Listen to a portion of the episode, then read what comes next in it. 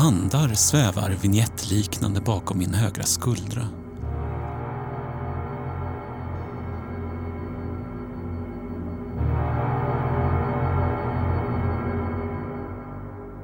Kyla i den skuldran. I samband med det känslan av att det förutom jag är fyra andra i rummet.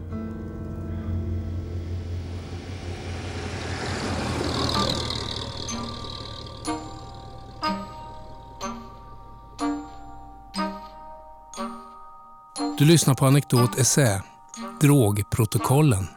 Skriven av Isabelle Ståhl, inläst av Magdalena Indibeto och Mattias Westin.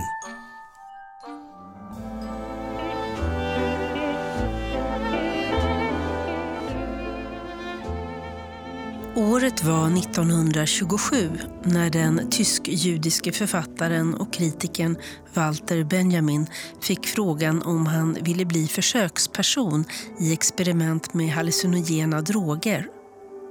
Läkaren som frågade hette Ernst Joel, bekant med Benjamin från studietiden.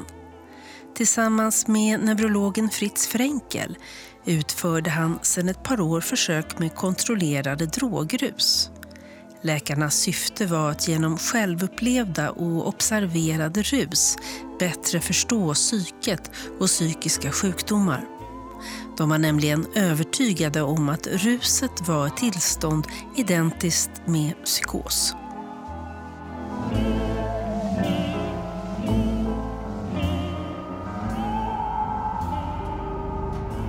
Januari 1928 skriver Benjamin om försöken i ett brev till sin vän filosofen Gershom Scholem.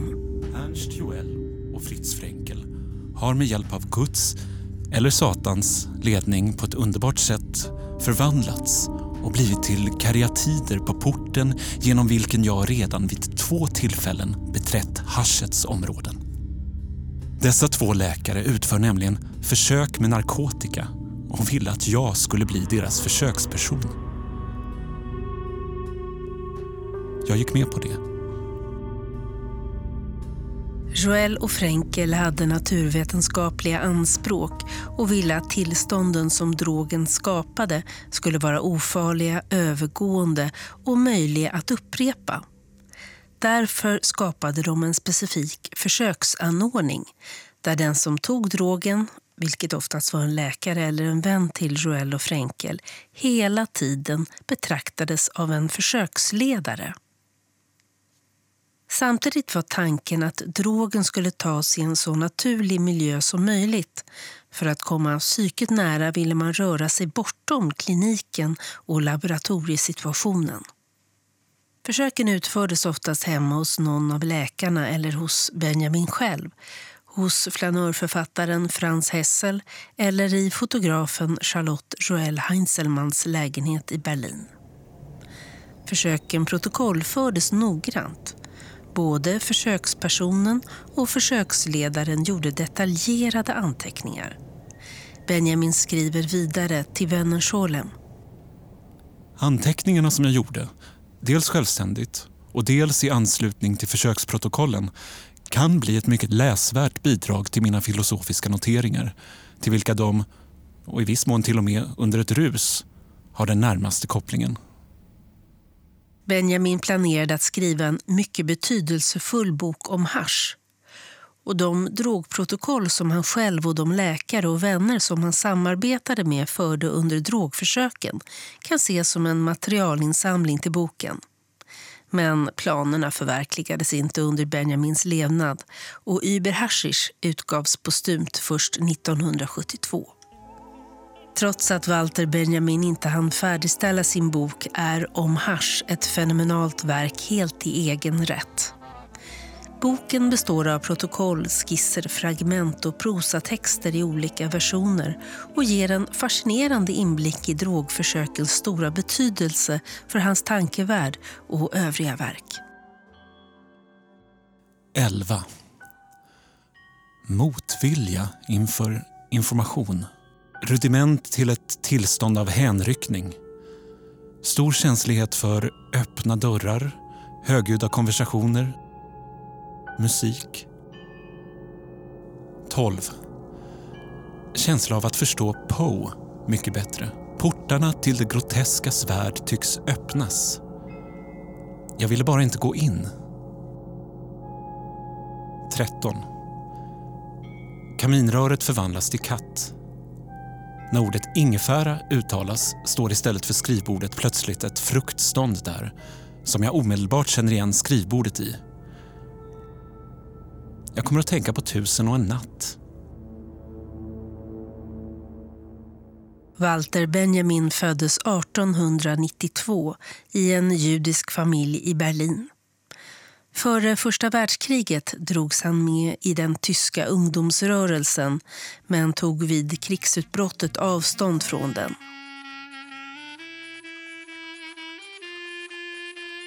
Under 1910 och det tidiga 1920-talet influerades han av Gershom Scholems judiska mystik och utvecklade i dialog med Scholem en filosofi om språket.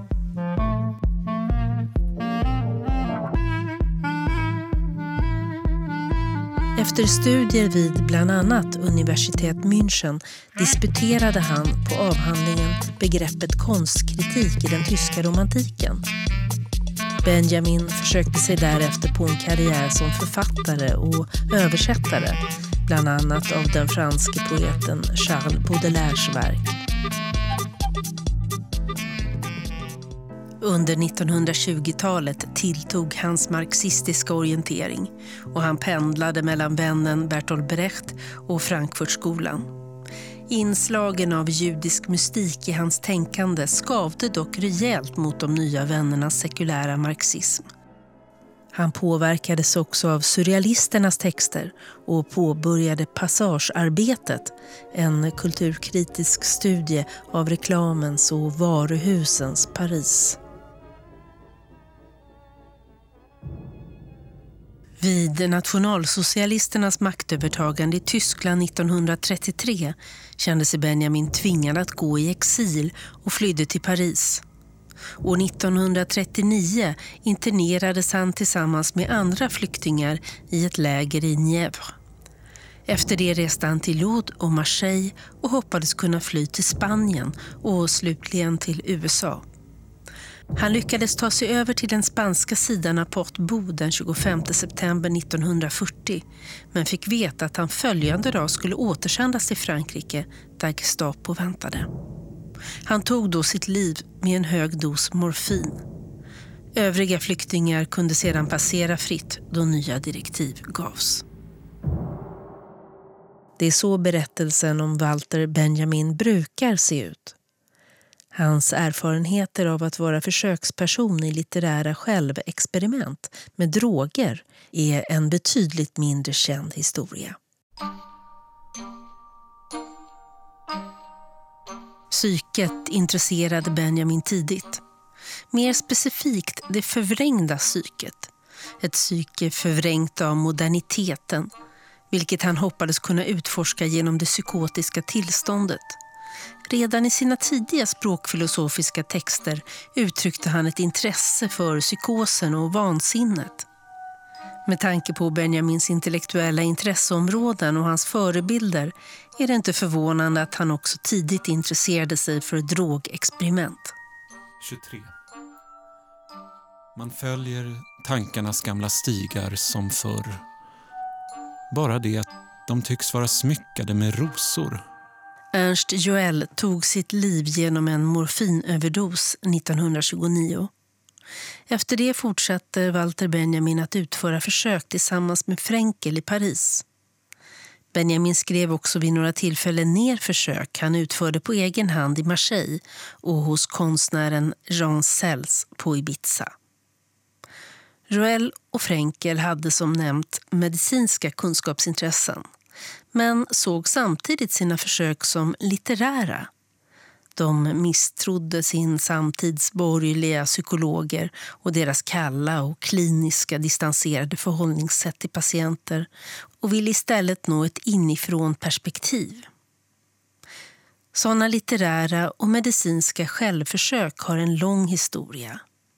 Man kan, som vetenskapshistorikern Katrin Soljo visat, spåra självexperimenten till slutet av 1700-talet.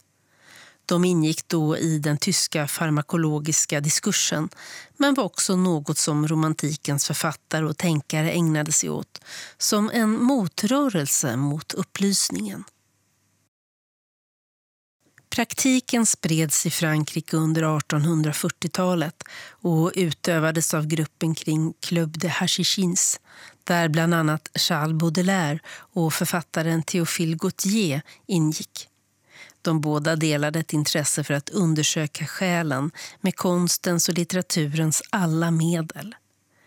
I sitt förord till diktsamlingen Les Fleurs du Mal hyllar Gautier Baudelaires dekadenta stil som flyttar fram språkets gränser i sina ansträngningar att återge de sällsamma hallucinationerna från en besatthet som håller på att förvandlas till vansinne.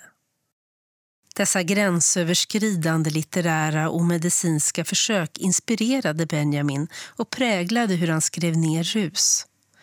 Baudelaires drogtexter är ständigt närvarande i Benjamins verk och han anger själv Baudelaire som en förebild. Utifrån Baudelaires texter utvecklar han tanken om hemlighetsfulla likheter och korrespondenser. Ett slags förborgade samband mellan till synes orelaterade ting. Något som också sägs vara ett eko från en förhistorisk tid. Förmågan att förnimma dem lever kvar hos den moderna människan bara i form av rester. Korrespondenserna är också ett tema i Benjamins språkmysticistiska essä Goethes Valfrändskaperna.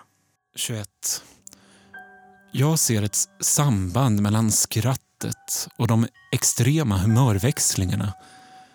Det hänger närmare bestämt samman med den stora avskildheten, bland annat. Vidare är denna osäkerhet, som möjligtvis står på gränsen till affektion, i viss utsträckning en projektion utåt av den inre, kittlande känslan. 22.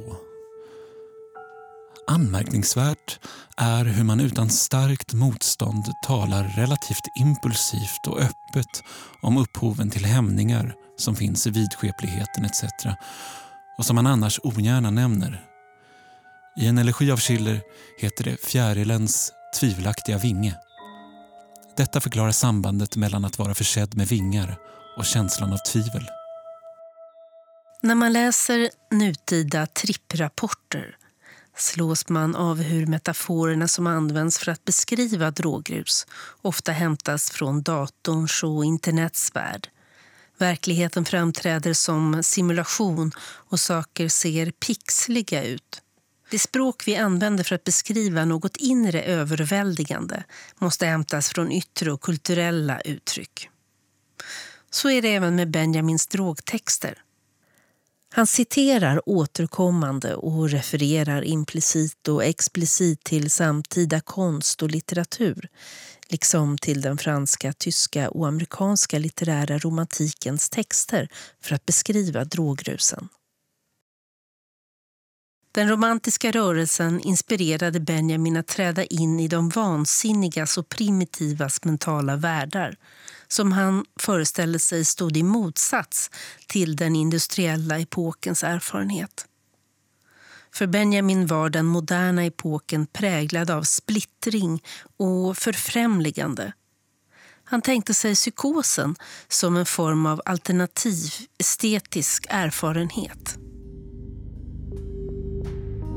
Jag minns en satanisk fas. Den röda färgen på väggarna blev avgörande för mig. Mitt leende fick sataniska drag även om det mer var ett uttryck för sataniskt vetande, satanisk belåtenhet, satanisk rofylldhet, en satanisk förstörande verkan. De närvarande blev allt mer förankrade i rummet. Rummet blev mer sammetsmjukt, mer flammande, mörkare. Jag uttalade namnet Delacroix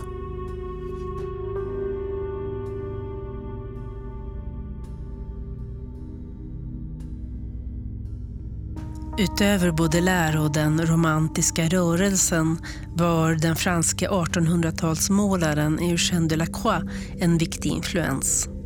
Delacroix utförde dramatiska och litterärt inspirerande verk målade med pulserande och flammande färger, ofta med rött i förgrunden, vilket är en färg som präglat Benjamins rus.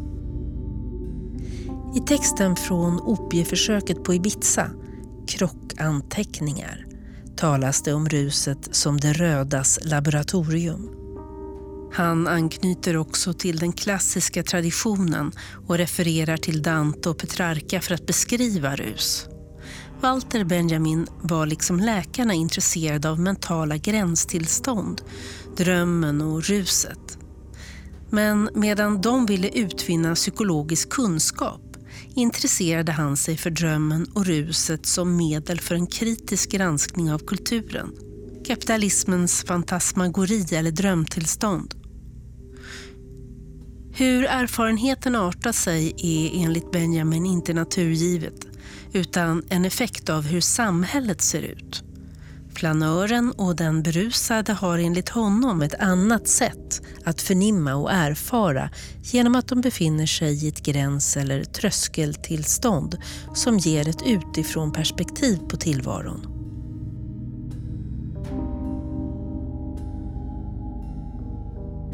Benjamins nedskrivning kan alltså delvis placeras i en medicinsk kontext. Han var försöksperson.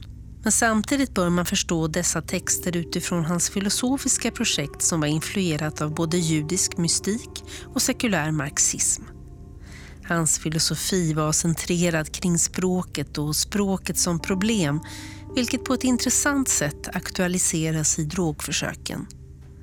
I hans drogtexter möts det estetiska och det psykiatriska intresset för schizofreni. Ett intresse han utvecklade redan under 1910-talet. Benjamin skriver att både poeten och den psykiskt sjuke dyker ner i språkets djuphav. Den psykiskt sjuke naken och blottad. Poeten i konstformens skyddande dykarklocka. Han ville åt den oskyddade erfarenheten av språket och det är det som driver honom att uppleva drogrusets psykos. Benjamins uppgift som försöksperson var att observera sig själv och skriva ner sina upplevelser så neutralt och exakt som möjligt. Men inifrån, med inlevelse. Han måste bli det instrument han beskriver. Drogprotokollen, som han själv kallade dem, är intressanta för att de befinner sig i skärningspunkten mellan medicinska protokoll och skönlitterärt eller poetiskt utforskande. Den psykiska erfarenheten i det moderna samhället är enligt Benjamin splittrad och chockartad och han söker poetiska uttryck som kan gestalta denna erfarenhet. Drogprotokollen kan läsas som ett uttryck för detta.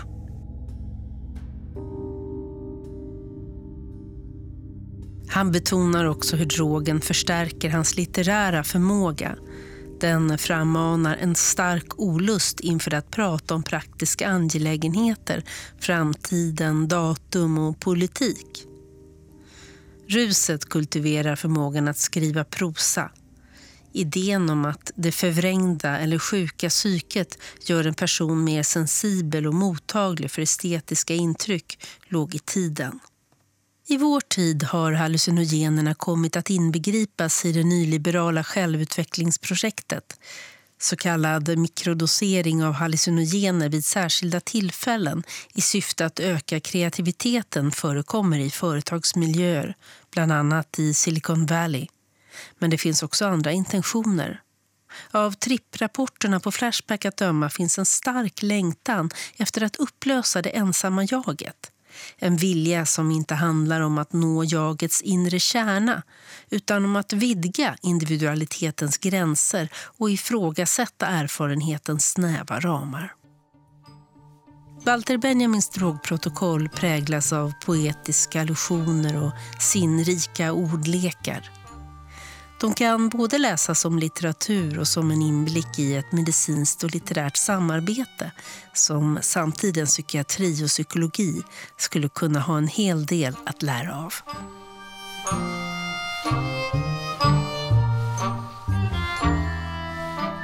Du har lyssnat på Anekdot Essä, en del av bildningsmagasinet Anekdot. Musik Oskar Schönning, regi Lars Indebeto, producent Magnus Bremmer. Fler essäer, poddar och filmer hittar du på anekdot.se.